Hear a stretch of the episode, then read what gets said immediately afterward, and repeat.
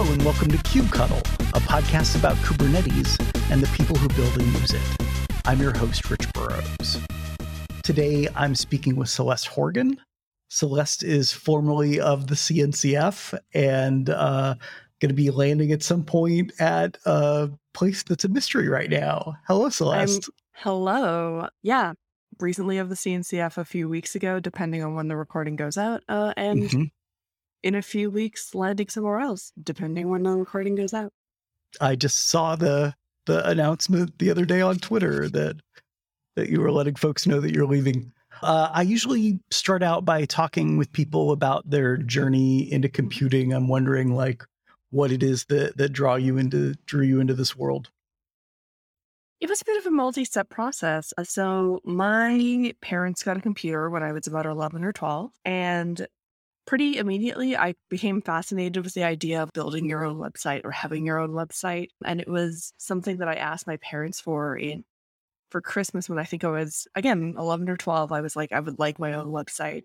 So they signed me up for a tripod account. And I, my first website, my first, I had a few like smaller websites as I was like learning HTML and stuff by mm-hmm. like copying pasting from other girls' websites, and it was very much like young girls. But my first real website was a, a Sailor Moon website, and I just sort of kept like anime and game websites up pretty much through high school. Um, got into university. All of my teachers said that I was a great writer and that I should go into UBC English. I live in Vancouver, BC right now.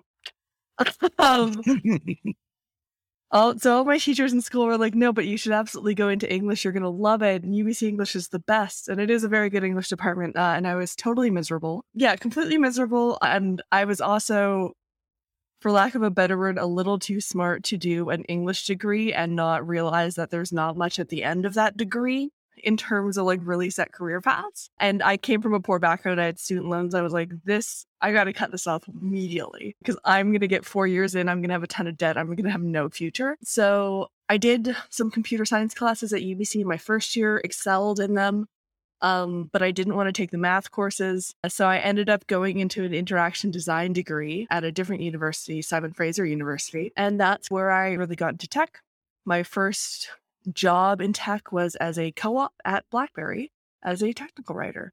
And that's where I picked up technical writing. Did a bit of UX design, ended up going back into the technical writing. I always wanted to work in open source. I always thought it was just like this really cool philosophical thing. I thought it was just like awesome that people were doing this just because they wanted to. And I always thought it was really exciting. So when the opportunity came up at CNCF, I was like, yeah, let's go.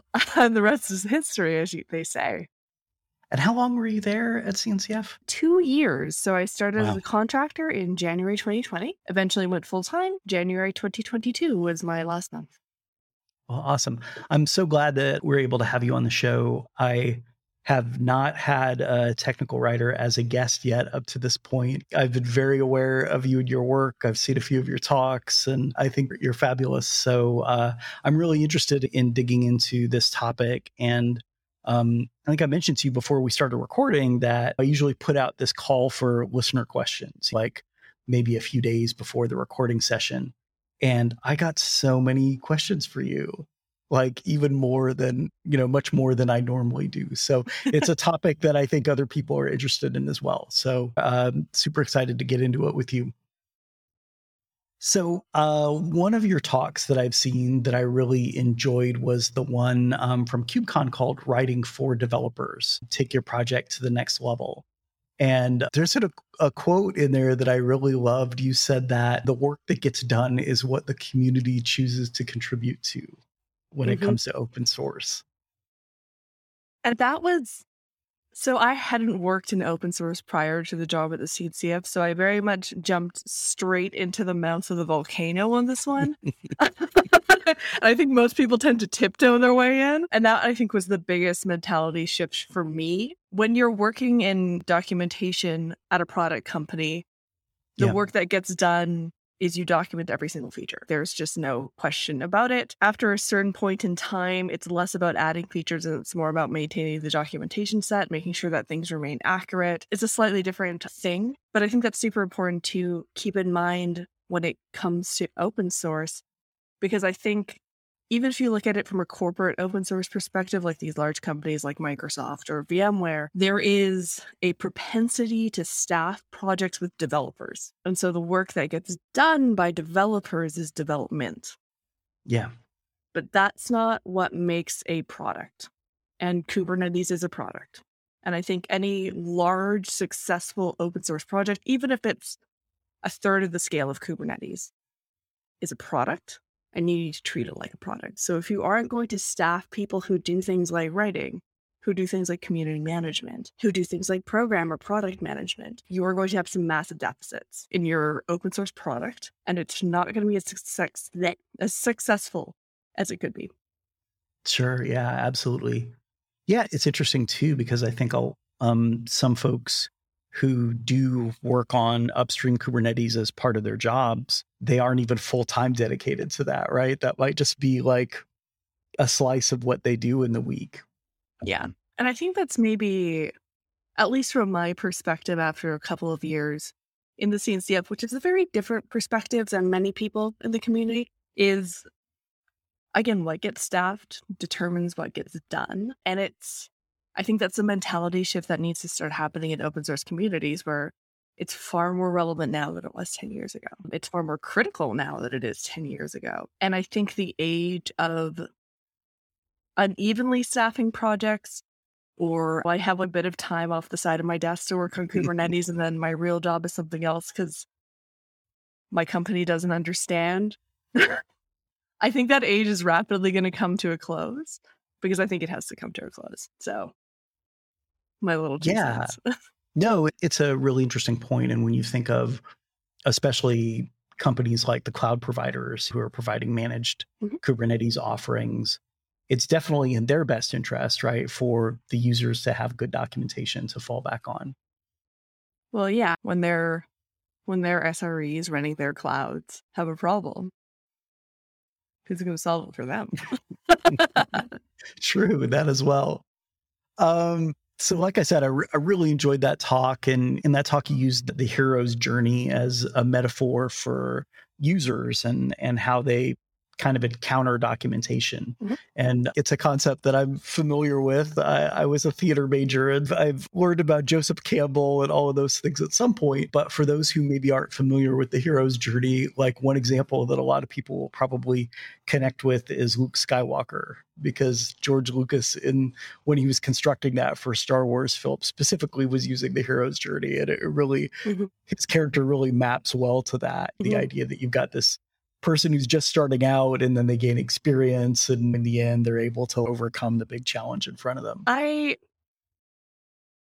the large part of my trade is communicating information and yeah.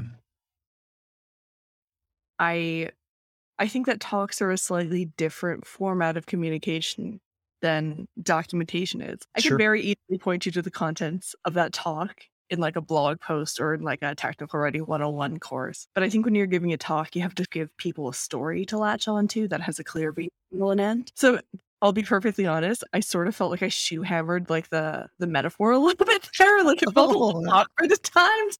But I was determined to give it a kind of narrative structure because I think that's what talks are compared yeah. to documentation, which is reference material. I, I, didn't feel that way watching it. Oh, like you were you. hammering me over the head or anything. Okay. Uh, but but you mentioned this idea of the user coming to the documentation with a goal of some. So I, and one of the questions that came up in your tweet thread was like, how do developers get better at writing documentation? And I think the thing that I see the most often with developers when I talk to them, so like the, it's a little different in open source, but the typical way a technical writer works with developers is you make a thing I sit you down in a room and I say, explain the thing to me. And we go from there.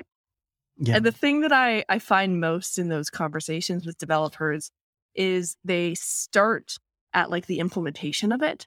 They're like, okay, let me tell you about this base 32 encryption. I'm like, I don't think your user really cares. Like, I don't really think they care about the encoding of the database unless it's like actually important because they might screw it up. Yeah. Um, and I think that's the piece of advice I usually give people the most is like, you need to think about it from their perspective. And most of you are developers, so you already know how you use the documentation because you do. which is you're trying to do something because somebody's given you a ticket. Um, and if you're, let's say you're a junior to intermediate, maybe even a senior developer, somebody's giving you a ticket. You're trying to do something very specific as described by the ticket. You have a bit of the thing memorized, but at some point you hit a thing where you're like, oh man, I have no idea how to do this. I had no idea. So you go to Google. Um, you Google, how do I do blank in Go or Java or JavaScript or whatever right, you're working right. in, right? Uh, so you already come in with a goal in mind. And what you hit off of that Google search may not be the exact answer. So you got to do some digging, right? Um, so that's one example of a goal is I have a specific thing that I'm trying to accomplish. Another example of a common goal is you are a senior plus engineer, so senior staff principal. You're an architect. Somebody's asking you your opinions. We are doing insert blue sky thing here brand new shiny object here. What should we use to do it? And it's your job then to look at all the options for your thing, for your logger, for your container runtime, whatever. Read the documentation to understand its features and evaluate it against your needs. And I think as soon as you start thinking about document, those are the two big ones, in my opinion. Once yeah. you start thinking about documentation in those terms, it becomes very easy to understand what you need to write. How do I help the person do a specific thing? And really, then it becomes a matter of tuning what is the specific thing? Am I being too specific or am I not being specific enough? What information does the person need to know to do the specific thing? For example, if they're doing a containers thing or if they're doing a Kubernetes thing, they need to know what a container is, probably. They probably need to know what a pod is. They need to understand this concept of orchestrating pods and why you might want to do that. So you're going to need to write that down at some point so that they have the requisite background information and then they can do the thing. Then you explain how to do the thing for them. Um, and again, like some of the documentation overlaps to that second major use case of I need to understand if this thing can do what I need it to do. And you do that by explaining, here's all the things that it can do. and you, it's, it's a mentality shift, but I think that we actually, sorry, I'm rambling, but no, this is great. Underserve our junior developers in some ways because they are in that funnel of somebody gives me a ticket, I implement the ticket, I get the next ticket. They aren't necessarily encouraged to think about why or how that functionality fits into the overall product how that affects the user, how their decisions and implementation affect how a user can use something. And so, again, you talk to them, and I've talked to developers who have no idea how their things are being used. And that's where you should hire technical writers. that's that's super interesting. And I feel like these topics overlap a lot. Like you mentioned, your background in UX, that UX, product management, all of these things apply here. In the talk that you mentioned, and I think we covered this, but you mentioned concept docs, uh, which sound more like the docs for that person who's doing the evaluation or doing the POC. Mm-hmm. What do you think makes a good concept doc? It depends. All um, right, I like that. The thing answer. with concept docs is they everybody needs to review them at some point. It just depends what your style is. There was a really interesting academic study that I read once that studied how developers consume API documentation, and they showed it was actually about 50-50. 50% of developers were looking for the specific fields they had to send to an API. They were looking for code samples. They just wanted to copy paste something. And if they didn't understand it based on the code samples, then they would go and read the conceptual documentation. The other 50% started with the conceptual documentation. They read all of the conceptual documentation and then they decided what they needed to do. And then they looked at the code sample. So I forget what your question was. My question was what makes a good concept doc? Okay, there we go. Sorry, this is the ADHD kicking in. We're at the end of the day, and which means we're at the end of my pill. Yeah, yeah. Um, what makes a good concept doc? It again, it depends on what the piece of software is. Really, one of my favorite examples out there in the wild is actually Honeycomb's documentation for concept docs. Because Honeycomb had to introduce not only the product and how to use it, but the paradigm of observability. They were introducing a new concept completely. So they had to explain what that concept was, explain the important sub concepts that somebody needed to know, and then they had to compare and contrast it to technologies that people already knew so that they could understand the connection and understand why it was important to use an observability tool. So I think it really depends on whether you're introducing an entirely new concept to your people or not, or whether you're leveraging concepts that exist elsewhere. The other example of concept docs that I've written, I've done a lot of work in e commerce in the past. And while those terms may be new to the developer, like for example, PCI compliance. It is broadly speaking a concept that exists out in the world outside of software development. So it's about briefly introducing it to them and then saying, if you want to know more, click on this link. And then diving them into something more technical that they're more interested in. Aside from that, it's blank is a blank that does blank. That's all you need to know. you you brought up a really good example in your talk. You mentioned the Vitess docs that like literally started out with that very oh, sentence. Yeah. That's it. That's 90% of it. If you can boil down your concept to blank is a blank that blanks, everything else is just icing on the cake at that point. and if you can't boil it down to that, there's there's other issues at play for you that you might need to work through with your product. Yeah. what about the the reference docs? Are there any specific challenges with those like API documentation, things like that? I know a lot of folks nowadays are just generating those automatically. They're not mm-hmm. necessarily writing them. The real I mean, there's all there's all sorts of issues if you really want to get into it. Um, I kind of love working on reference documentation because I have a UX background, and I think mm-hmm. the thing that's interesting about reference documentation is they're they're working manuals. They're designed to be the thing that you would keep on your desk and reference over and over again as right. you're working on something. They're not meant to be something that you read once and put away.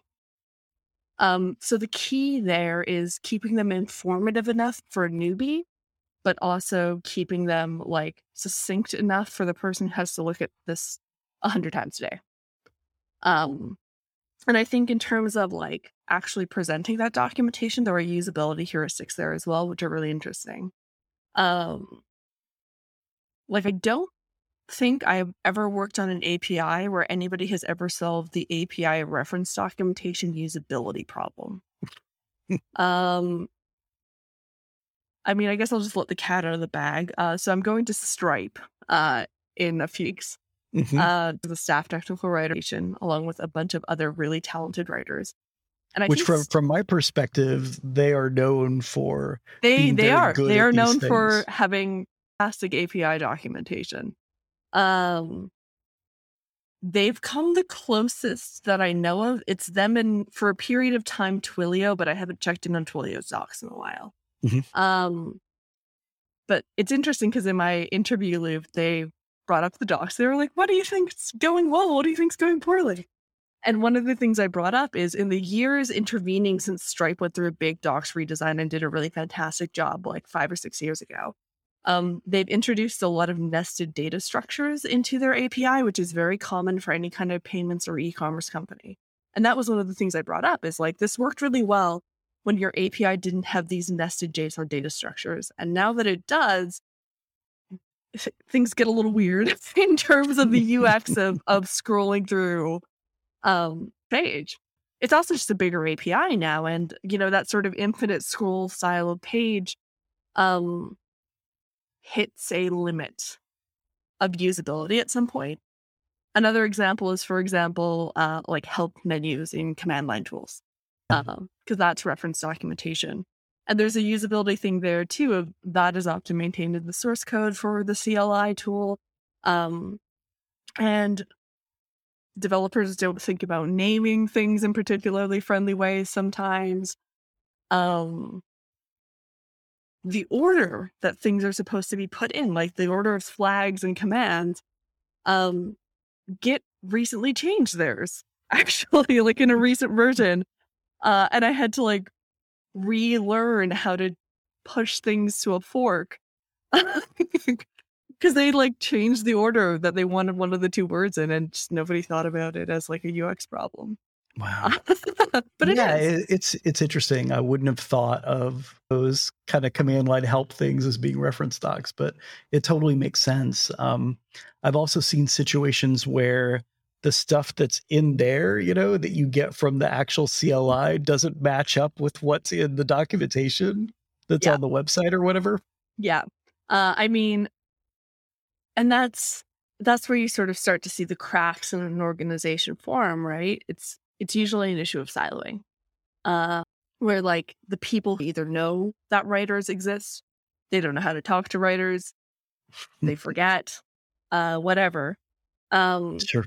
and that's usually like where product management can be a really helpful friend, which is like if you can manage to get product management or an open source project to sort of say to finish off your coding task, you must make sure the documentation situation is taken care of. Either somebody else is writing it or you're you're writing it or you're reviewing it, then you're usually in a better situation.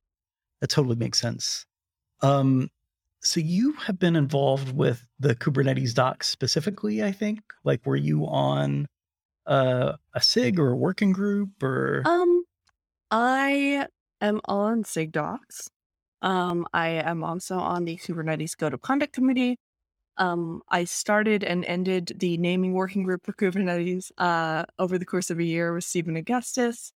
Um, and in my role at CNCF, um, I was kind of I I looked at all the docs, not all the docs, but a lot yeah, yeah. uh, for a lot of different projects. So so with the Kubernetes docs specifically, um, I wonder like what what you saw in your time like working on those in those couple years. Like what what's it been like the because there's been a lot of growth. There's been new features getting added. Um, Mhm. How how are the the docs? Do you think? Ooh, that's a question. and I say that with like the utmost amount of love. Um, let me answer in the more general sense of like, and I'm hoping to give a talk at this at the next KubeCon, so hopefully it gets accepted. But like, there's the interesting thing about working at the CNCF is you actually get to see projects in different stages of maturity, and you get to see the commonalities between Oh, the sure. different stages of maturity. So Kubernetes is a very mature project at this point. Um, and from a documentation set, it is pretty much at all times feature complete Yeah. for all intents and purposes. Um, and so it has mature documentation set problems. Um, at some point, some interesting uh, decisions were made with the information architecture uh, or how how the documentation is organized. Yeah. And um, typically in a product company, um, every few years, you kind of tear things down and you put them back together again. Um, documentation is a garden which must be weeded.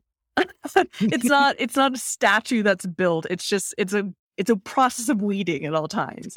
We Uh, we did some weeding recently where I work. I totally know what you're talking about. I mean, we're doing some read reading right now uh, with removing Docker shim, um, and that's something that I think the current documentation set really struggles with. Is there this doing large scale work when you're in a private company working on a product is not it's disruptive, but it's possible. Doing that kind of large scale work in an open source project would be the you know, functional equivalent of like re-architecting a large part of Kubernetes. Like highly disruptive, highly divisive, divisive to the point where it can't get done. Yeah. And that's where the documentation is right now, where some interesting information architecture choices were made a few years back and they have continued. And normally you would say, hey, we got to reorganize this. Um, but it's hard to do given no, the that, nature of that open source. totally makes sense, right? Because normally, if you were doing that in a product company, like you said, you know, there would be business stakeholders that you would want to get on board with the fact that we're going to make this effort, and it's Yeah. going to take so much time, and and and there's not really that kind of stakeholder necessarily for Kubernetes. Yeah, there is, and there's. It's a matter of not having those stakeholders and also having too many stakeholders. And I say this um, with the caveat of like I'm not in SIGDocs leadership right now, um, and I they've recently um, elected new leads uh, who are awesome. Um, and I'm not trying to criticize anybody's work here. I'm just Absolutely. pointing out a problem that I see from my perspective. Um, so with Kubernetes, the thing with documentation is it's a great, easy access point for people. Everybody can contribute to the docs compared to, say, contributing to multi tenancy features. you Right, kind of right. need to know something about multi tenancy, but also a lot about Kubernetes before you can really contribute to those features. Um, so when documentation, if we were to propose a major documentation change, on the one hand, every SIG has a stake, and on the other hand, no SIGs have a stake. And on the one hand, everybody can comment, and on the other hand, nobody really has the expertise to comment. So it's the kind of thing because everybody can have an opinion on documentation. Um, I don't know that it's possible to drive consensus. That's super, super interesting. So, so one thing I've talked about, I think in some previous episodes that has always been interesting to me.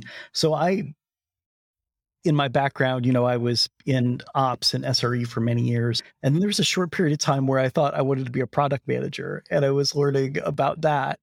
And, and one of the things that's been kind of fascinating to me about Kubernetes is that there doesn't seem to be that product manager role Mhm. in the way things are structured, right? You've got like these SIGs that seem pretty self sufficient, you know, in terms of like the area that they own, but there's, you know, not like the product manager at the high level. Mhm. Like, I guess the technical oversight committee maybe fulfills some of that, but it's, you know, I don't know. I don't know I the don't structure really as well as you do, probably. Um, my understanding is that the technical oversights committees, their main role is to shepherd multiple projects into the CNCF, um, and in doing so, define the overall technical direction of the CNCF. Their secondary role is to make sure that projects are maturing through to graduation. right, right. Um, and again, that also sets the technical direction of the CNCF. Yeah. Um, but they don't necessarily decide for the project, to my understanding, and I'm not in those meetings, so I don't know. Um, they do not actually decide um, what product features should be implemented. Yeah, no, I think you're right about that. It's been something that interests me because, like, you know, with some of the things that have come up in the past, like the issues around the first Docker Shim announcement, right? And all the confusion that happened with that, you know, and a lot of that was, uh, uh, from what I understand anyway, as someone on the outside, Mhm. was a lack of communication between people inside the Kubernetes community, right? About like what the best way to do this was. And and those are the kinds of things that I would expect a product manager potentially to help with, Mhm. right? So it's So interesting is- to me. Yeah. Sorry, No, but go. there is um there is a deprecation process and the deprecation process was followed for Dockershim and I just want to make that perfectly clear because I think there is Yeah. um I wouldn't want to assign blame where it isn't due. So the people who are actually responsible for doing the deprecation were in fact doing everything that they they could. Yeah. Um the and I really do need to caveat here. I am speaking as an individual and an individual contributor to Kubernetes, not Yeah. as a spokesperson of CNCF in this regards. Yep. Um, please do not take any of these co- these comments as statements from the CNCF. And if you do, um, I'm so sorry to the CNCF PR staff. People are loving me and I love you so much. And they know that. So, so I'm sorry if this lands on your plate. Like, like, Um, I said, I think that by the time this airs, you won't even be working for the CNCF I know, but anymore. still, I wouldn't want to cause anybody problems. Yep, absolutely. Um, I think, at least from my perspective, and I sort of was brought into it when it was already happening. I think a lot of what people picked up on is it had that word Docker in it. Um, and I think that's why it became as big as it did. The absolutely. Kubernetes project has done deprecations before. It has a deprecation cycle. Um, are we hoping to make the deprecation um, process a little more robust as a result? Yes. Um, and the thing that I specifically have suggested is when you deprecate things, you need to A, consider the documentation impact, and B, write a few blog posts during the releases leading up to the actual removal uh, because people just need to keep being reminded. Yeah.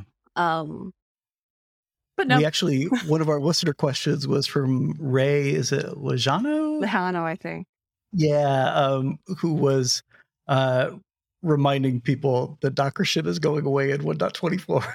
Docker shim is going away in 1.24. There is already, um, at the time of recording, there is already one blog post up on this, which is essentially saying Docker shim is going away in 1.24. Uh, another blog post will go out shortly at some point during the month of February, uh, which will be documenting specifically what you need to do to ensure that a 123 cluster is compatible with 124 after Docker shim. Um, and there will be, I think, one more blog post uh, following that up in March, April. Um, again, we're trying to keep it on people's radars this time. Yeah. so, absolutely. But yeah, uh, it's not the only deprecation that's going out that release, actually.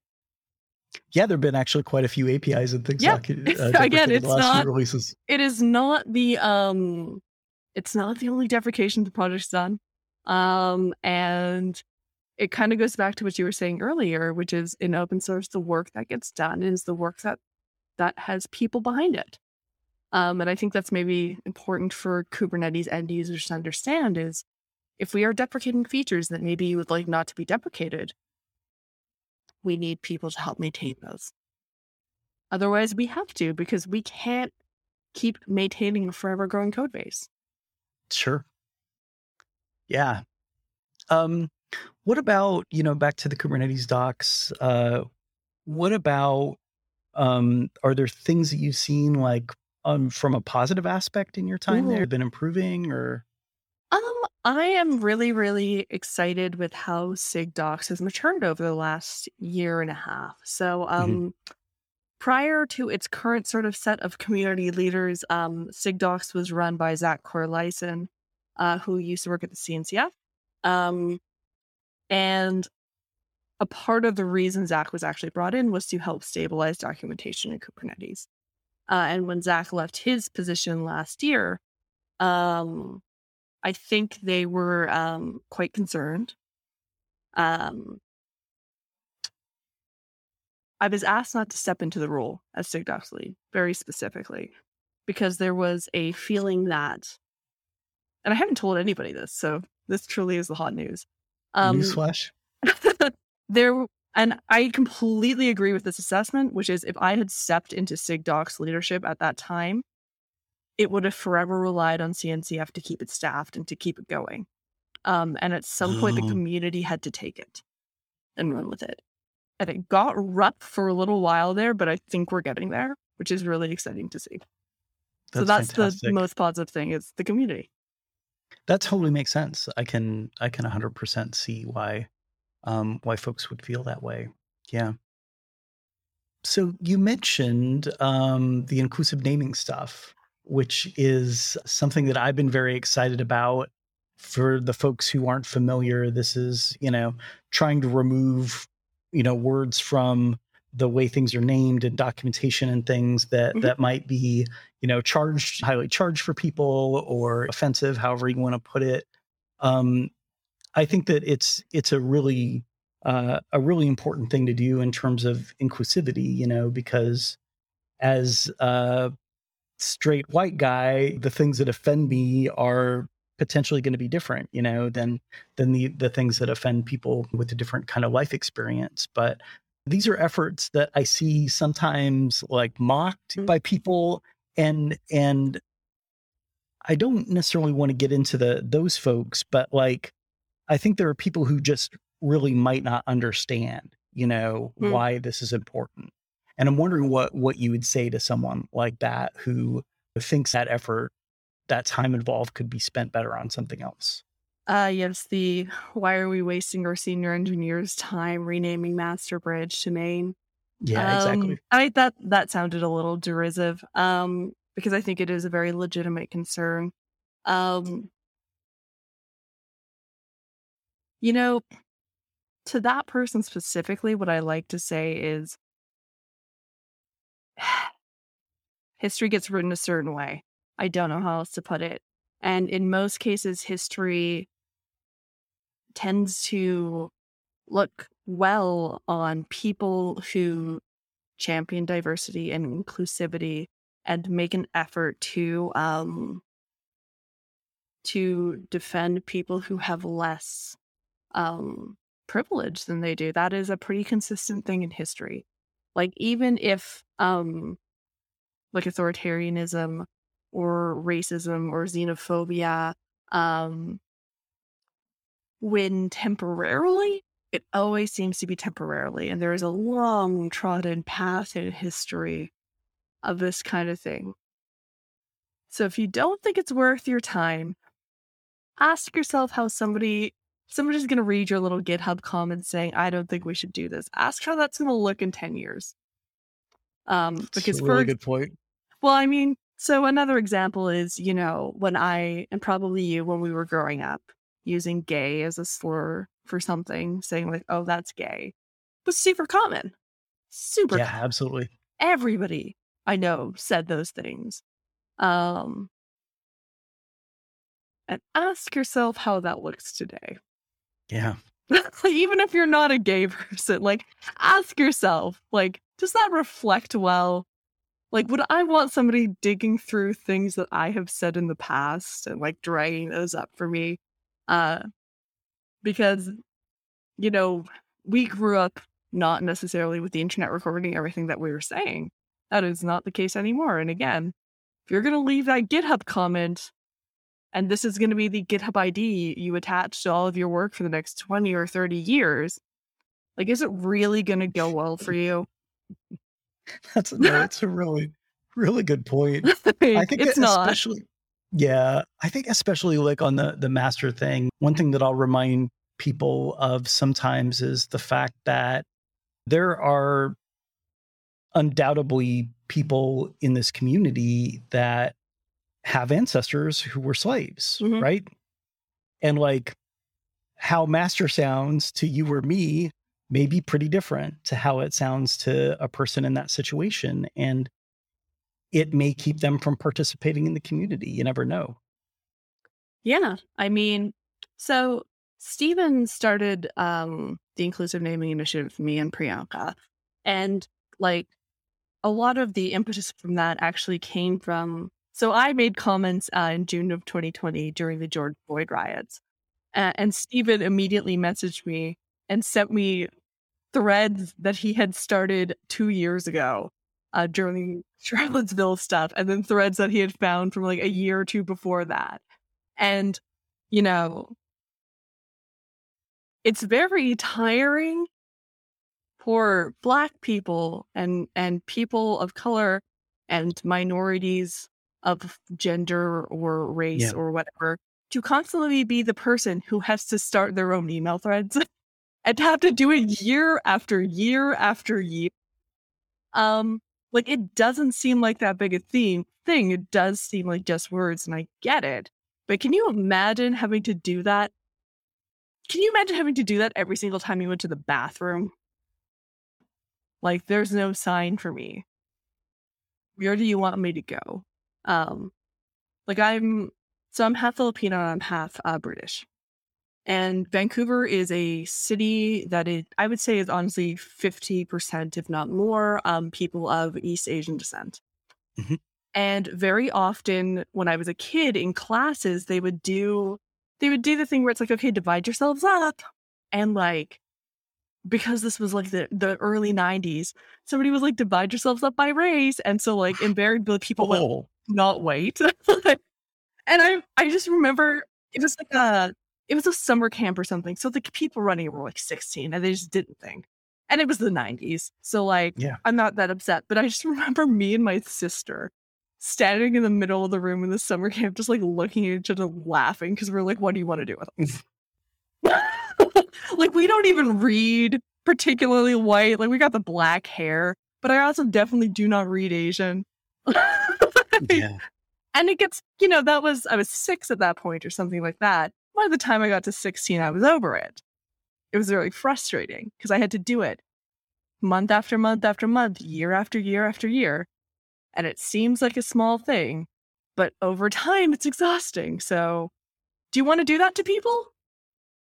No, it's a it's a great point, and I think that to me one of the reasons why I like this community so much is because there there really are a lot of people who care about these things, who care about making it a welcoming and inclusive kind of community, and you know, as anyone who looks at uh, diversity and inclusion stuff should understand, is um, the the I part in the DNI is super important, right? Like you can't just bring people in. You know, you need to make make them feel welcome and let them know that we want them to be part of the community.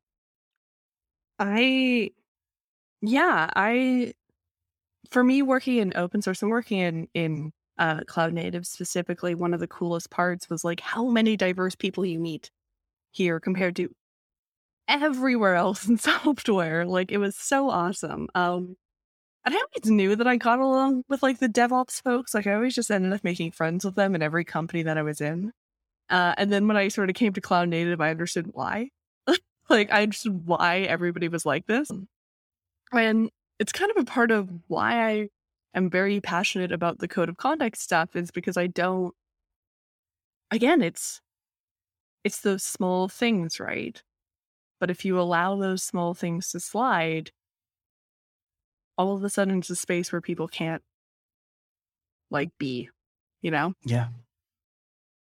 Yeah, for sure. Um so this is kind of a big big topic change.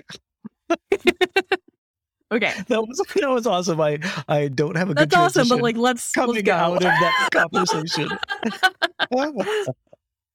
but um but back to the docs. Um so I think there's a, a big tendency in open source to not value non-code contributions as highly. Mhm. And I see a lot of people in the Kubernetes community working to counter that. You know, there's a lot Mhm. of people talking about how important it is to to just even, you know, fix that typo in a README or Mhm. or whatever. And I wonder um what you would tell someone to encourage them maybe that that that's a place they should spend some time, especially a new contributor. Mm. From my perspective, particularly for documentation, um, the one of the best ways to learn a product would be working on documentation. Um, I have had developers that I've worked with say that I know a feature better than them sometimes. And like when somebody else in the company asks a question, I'll be the one to answer because I went digging for that answer at some point when I was writing the thing. Um, Yeah. One of my favorite people in the community is uh, Tim Bannister. Uh, he is a tech lead for SIGDocs. Um, one of the top contributors in Kubernetes, actually, consistently, um, Yeah. and just an all around great guy. Um, Tim got into SIG docs and got into editing the docs when he was stu- studying for his CKA. He started revising topics and editing topics as a way of helping himself memorize them for the exam. Um, and if if there was content that he wanted as a reference for himself, he opened PRs and got them merged. Uh, so Wow. he contributed to the docs for things that he wanted to reference because you're allowed to have the documentation site open during the CKA. That's super interesting. It's super, super intelligent. He told us this one day. Um, I think it was like the last call before before the winter break. And we were like, Tim, you clever son of a gun. and so this is something that I encourage anybody to do. If you're a new contributor, um, like if you want to get involved in SIG multi-tenancy, revise the documentation. It always needs revision. It always needs additions. if you're, you know, trying to understand how that feature works and you're like, wow, how does this one specific thing work? And there's no documentation on it. So you go digging, you start looking through the methods, um, you start looking for blog posts, you start asking questions. The best way to crystallize your knowledge is by adding to the documentation. It's just like taking notes in class and revising those notes for the test. Um, That's super cool. yeah. Yeah, I uh I think the majority of my open source contributions have probably been things like fixing something in a README or I, I always especially look at those quick starts, you know, because I, I think that that stuff is so critical that like if people run into, you know, they're doing the quick start and uh, one of the commands they run it and it throws an error message, you know, they they might just be gone, right? They might invest the time to figure it out. Um, but but maybe not. And so by by fixing something like that, you're potentially helping so many people, especially with a project as big as Kubernetes. Yeah.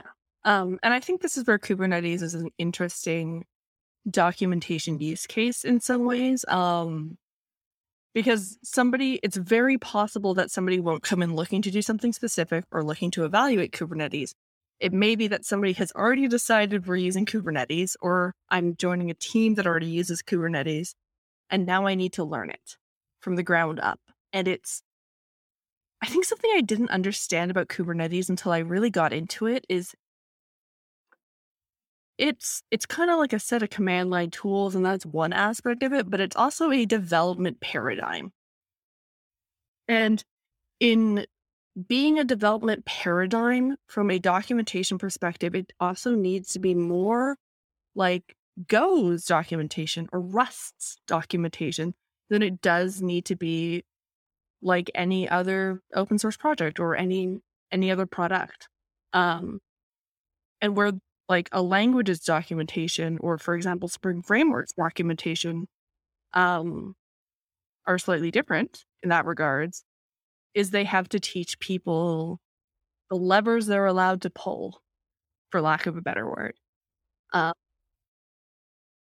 so yeah i think i think you're exactly right um, the quick start quick starts are super important um, the next important thing is how do you step somebody from the quick start into the knowledge dump phase where you're like, and now I everything. And that's really hard. It's really yeah. hard. yeah. Yeah, absolutely. All right, like I mentioned, we've got a whole bunch of these listener questions, and uh, okay. I'm definitely not going to be able to get to them all. I want to thank everyone who sent things in. Um, as you mentioned, a few of them were folks who know you and were trolling you about various things, but but most of them were very very solid questions. Um, uh, our friend Kris Nova, who was actually on the last episode of the podcast, uh, had a number of questions. Um, but the the first one was, what is the biggest problem that technical writers face today? Um, um, I think that uh, a combination of being one of the lower paid professions in product and in open source, um, uh, as well as being seen as quote unquote non technical, uh, as well as people having a perception that anybody can write. I went to English for hmm. 12 years. Um, I think the huge, the biggest problem is gathering enough respect to get enough face time with people to do the job well. Wow. I I can totally see that. Um, I definitely know that it's a, a role that's that's undervalued in in some places, and I'm one of those people who has the opposite view. Right, I've worked with some amazing technical writers, and and I know what a difference they can make. And you know, the funny thing is, as I think that's a lot of it too, is there are a lot of people who haven't worked with technical writers, uh, like somebody yeah. else has done the writing, because I get that feedback a lot. Like after six months of working with me, I will invariably have a developer, often quite senior, go to me and say like, "Wow, like I had no idea it could be like this." and it's a little upsetting, but I think that's I think it's a huge issue. Yeah. Um so we got a question from Brandon uh who is awesome, uh BDM chef. Uh mm-hmm. what are your favorite few examples of great technical writing docs um, and items for a charcuterie board? So let's maybe start with the technical writing um, I still think Stripe's documentation, both their API and non-API documentation, is fantastic. Um, I again, I also mentioned Honeycomb. I think Honeycomb did just a fantastic job storytelling around that observability piece. Uh, so shout out to those guys; they're doing fantastic. Those people. Yeah. Um. Sorry. Uh, uh, and in terms of charcuterie boards, I think it's less about specific meats or cheeses and more about composition. So you need a variety of textures and a variety of like like salty savories. So like you got to have some salty stuff, you got to have some cured meats, you got to have some cheeses. Uh, but you need to vary the textures. So salami is kind of a hard texture, prosciutto is a little softer, cheddar is a little harder, brie nice and soft. Um, both of those are in the salty category. Uh, but you've got like salty, salty, and then salty, creamy. Okay, so moving on. You need some crunchy. That's the next thing. You've got to vary your textures. So crunchy nuts are a good one. Crackers are a good one. The next thing you need is sweet. Uh, so dried fruits, um, jams, spreads, um, that kind of thing. The charcuterie board is about a variety of flavors and textures. That's what makes it good. I think I'm taking the Brandon Brandon understood your passion for this topic. Yes. I'm apparently well known as a charcuterie influencer. Um, I've been off my game this year, but we will return. I promise you. All right, awesome. Um, you mentioned this this concept of um, technical writers maybe not being considered technical enough, which mm-hmm. I totally get. I know that happens. We had a question from uh, Basker Rao at Basker uh, MIB. Mm-hmm. Um, what is the level of technical knowledge one should gain if they want to find a role in technical writing? Um, at a bare minimum, you need to know Git. You need to know enough HTML, CSS, and JavaScript to manage a static site generator. Um, very often, you are also managing your own build pipeline. So you need to figure that out, whatever that is. Um, if for some reason you step into a role and they're using like Jenkins to build their docs, you either need to find a new job or you need to convince them that they need to move to Netlify because it's a lot easier. I say this having used Jenkins to build documentation. It was not fun. I was always unhappy. Yeah. Um, so that is your bare, bare minimum. On top of that, you probably want to pick up a programming language. Um, and your first few jobs should be things that code in that programming language. So I knew Java. My first jobs were in Java based systems. Yeah. Um, and after that, it doesn't really matter. Um, if you pick up JavaScript, honestly, you should stay within the JavaScript ecosystem for your first few gigs, and then you can expand outwards after a couple of years.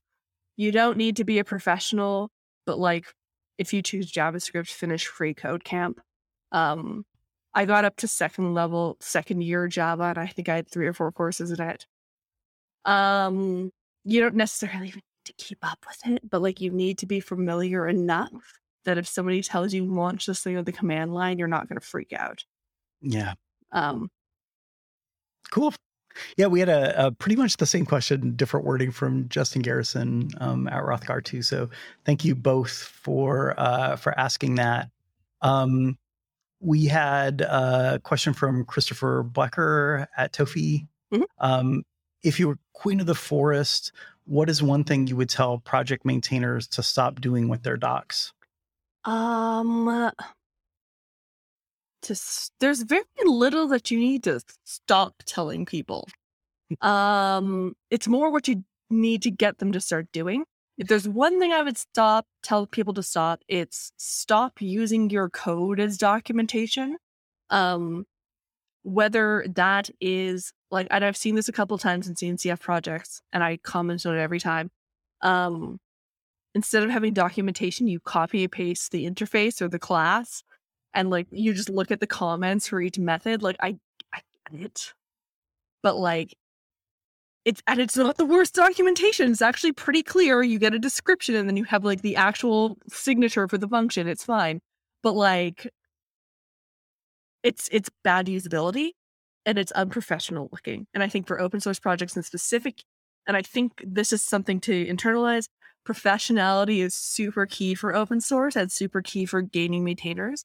Um, I once had a had a boyfriend once, and uh, he was a pretty like senior systems implementer dude. Uh, and he once told me, like, I don't care how good the project is. If I see that its website is a GitHub README, I will not use it because I can't throw that in front of my clients who are paying hundreds of thousands, if not millions of dollars. So keep that in mind when you decide to dump your like interface implementation in as your documentation. There is somebody who has very heavy purse strings who will not touch it because of the way you chose to do it. Write it down in a paragraph. that's super interesting. Um, gosh, we got so many good questions. Um, there was one from Eric Sampson mm-hmm. um, at Event Driven. As a developer, um, well, so so just to preface this, we both have ADHD, so this is a topic that's pretty dear to my heart. Um, Eric asks, as a developer, how to get motivated to write documentation for your stuff, especially if you have uh, ADHD, LOL, sob. Okay, so the motivation part and the ADHD part are separate. Um, one, do you want people to use your stuff? You need to write the documentation. If you don't want people to use your stuff, why are you spending your time doing this? It's it's just like it's it's like mental flattery. It's self flattery if you don't want people to use the things you write. So if you want people to use the things you write, you have to explain yourself. Um, that's your motivation. Dot. um, as for the ADHD part, writing with ADHD is really hard. I've chosen the worst profession. Um, it is it is my daily daily struggle. Um, two things. One, the biggest struggle you're going to have as a developer trying to write is that code is node based systems with like multiple connection points. Um, so like think about a function that calls another function that refers to a database, right? You're thinking in nodes and webs, and writing is linear. You have to go top to bottom. So, how do you translate the web to a line? That's your main issue here. Um, so, you, the first thing you have to figure out is what is my starting point? And then the next thing you have to figure out is how do I logically explain everything that this node based system can do? The easiest way to think about this is think about what is the biggest, most overarching thing you have to explain and write that first. And then keep going down the scales. like, um, we call this like scoping information. Like you have to scope somebody in basically. So again, for Kubernetes, Kubernetes is a container orchestration tool. Okay, cool. What? Well, a container is dot dot dot dot. When we say orchestration, we mean dot dot dot dot. Containers consist of dot dot dot dot dot dot dot. To orchestrate them, we have these pods and dot dot dot dot dot dot, and you just kind of keep moving your way down. Um, once you've explained all the things you need to explain, then you just need to list off here are all the different things you can do. Here's how you the best way to start with that is CRUD. Create, read, update, delete. Um, if there's anything weird that happens after CRUD, explain those things too. And then the final step is okay, what are all the options for a thing? So if it's a command line tool, what is every single flag? List them out, what they do, and what they expect. If it's an API, what are all the endpoints? List them out, list out the arguments they expect, list out the expected results. And that's that's the body. You've done it. Yeah. cool. Yeah, I also do a lot of writing in my job as a developer advocate, and it can be really hard with ADHD. Yeah. Um, one one hint I'd throw out there is that I think that most of the advice that you see about productivity is not aimed at us. it's named at neurotypical people, and so there are certain things like um, start with the hardest thing that you have to do. Absolutely not. And it's um, just yeah, it's terrible advice for someone with ADHD. So when it comes to writing, when I'm really struggling to get started, um, I have two tools that I like to use. And frankly, I often use both if I'm struggling. One is it doesn't matter if it's good, just get it out. Like, yeah. I don't, you just have to get the first sentence out, even if it sounds like utter gobbledygook garbage. You have to get it out because at some point your stupid little brain will loop back around and be like, "Oh, that's bad. I'm gonna fix it." once you're like, once you've gotten going. Uh, the second the second is if I cannot figure out for the life of me how to form a sentence, which happens like way more often than you'd expect. Um, bullet points. I just write like this is the bullet points that I need to cover. Here are the high level topics. And usually halfway through the bullet point list, I realize I'm just writing full sentences and I just backspace the bullet points. um yeah, and then you know, sit on it for a bit until you hate it and then come back to it. Make it make yourself not hate it. Yeah, there's a, a, a, it's pretty common for folks with ADHD to be perfectionists, and I think that's one of the things that could be a problem. Is you know if you feel like that first draft has to be perfect, you know, it's always terrible. Your writing's always bad. Like Wait, your do you mean my writing specifically? No, just in general. my my writing too. Like so I, I wrote a blog post recently that was like my one of my 2021 things I wanted to get back into blogging. Um, and it's fine, but I just, I'm like, this is terrible. I write full time. How is it so boring and lame and terrible? Um, so like I do this like this is my job. I still don't like my writing, so you know. yeah. Um, quite another question from Siam Safdar Mhm. um, at Cloud Native Boy. Uh, I was on one of his streams not too long ago. He's super nice. Um, he uh, he asked about um, the. I had to ask him about the wording here, but I think the the gist of the question is, you know, if you're someone who's not a native English speaker and you're having to write docs in English, no, are there any kind of resources or or tips or anything you can think of in that situation?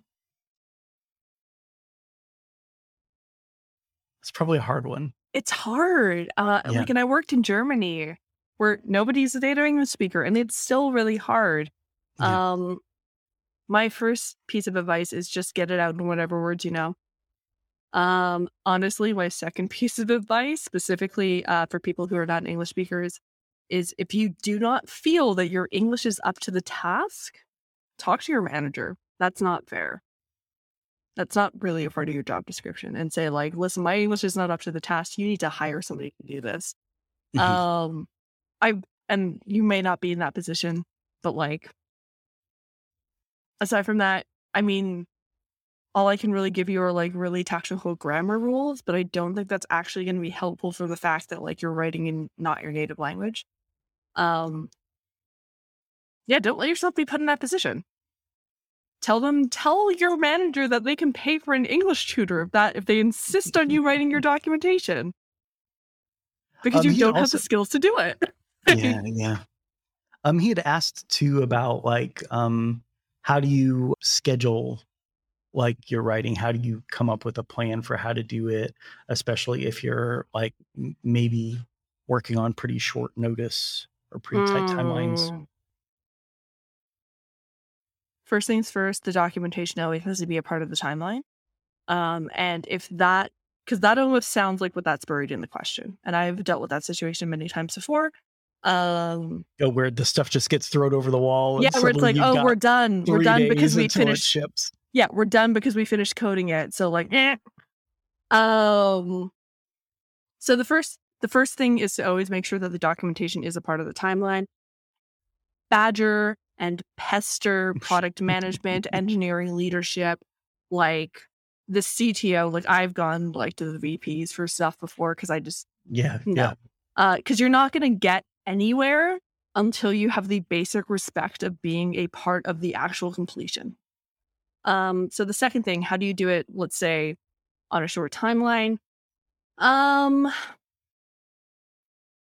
ask for help. Uh, If you're being put in a position by your development team where you have to write on a short timeline, um, what you have to do for that developer is the second, the second they check no, like done on that ticket, you are on their doorstop uh, with essentially a template document, which is like conceptual. Explain what it is, and I, I have sent developers the blank is a blank that does blank before, like Yeah. fill in the blanks for me, um, and then like okay, what are the steps to use your blank? List them out for me. yeah. Um, three, what are the caveats and gotchas and weird things? Are there weird encodings? Are there weird like, and just send them a questionnaire and say like, send this back ASAP. Um, it's not ideal. It's not a great way to develop relationships with people, which is a large part of the job. But like, if you're being put in a bad position, you got to do what you got to do. Yeah. It's it's interesting because, you know, even in my work in developer advocacy, there have been times where I've been working on something that hasn't been released yet, right? Like a tutorial for a product that doesn't actually exist yet. It's still in flight and sometimes things can't change and um you know, in my case I'm a pretty visual person and so I want to see a UI and click on it, right? To like grok something and that may not be done.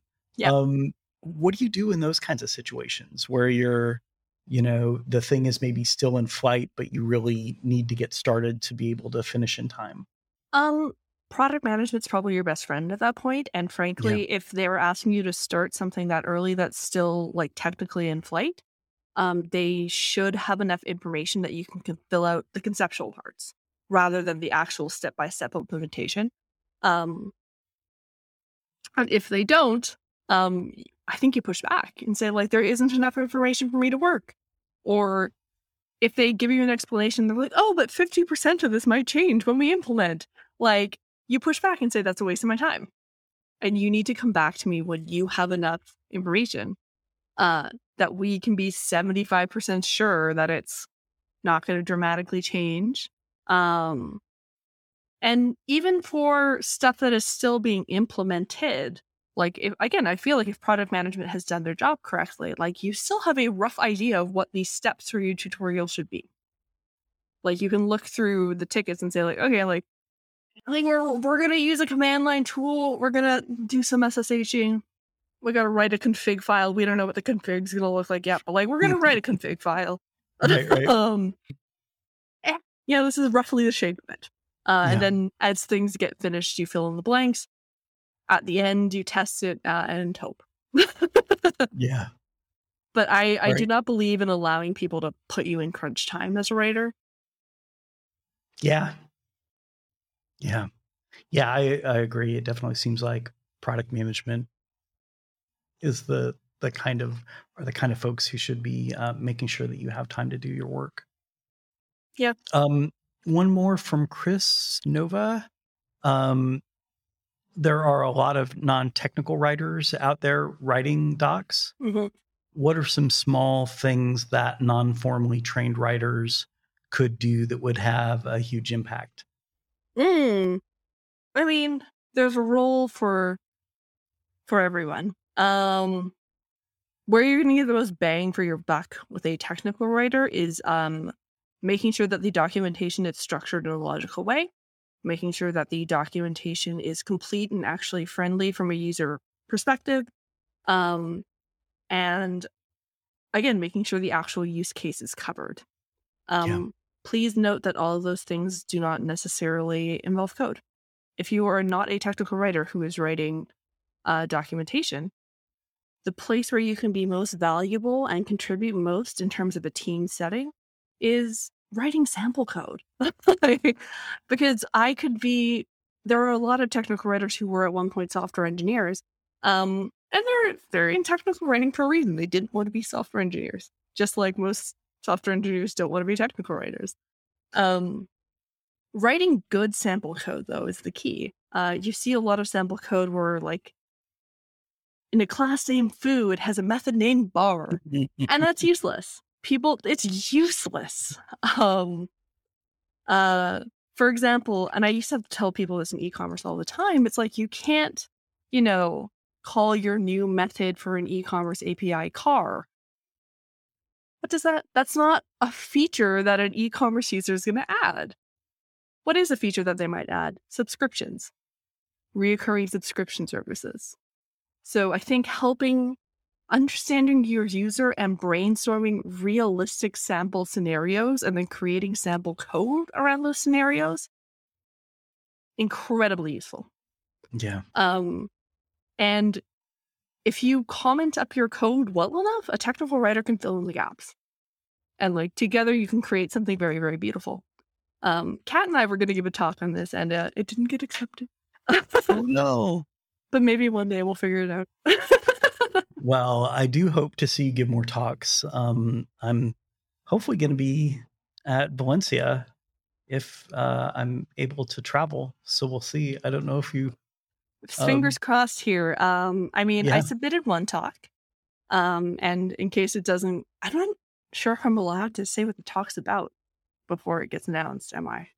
Oh, I don't know. Honestly. Well, I submitted one Probably- talk. Uh, I have another talk that I want to submit for a maintainer track.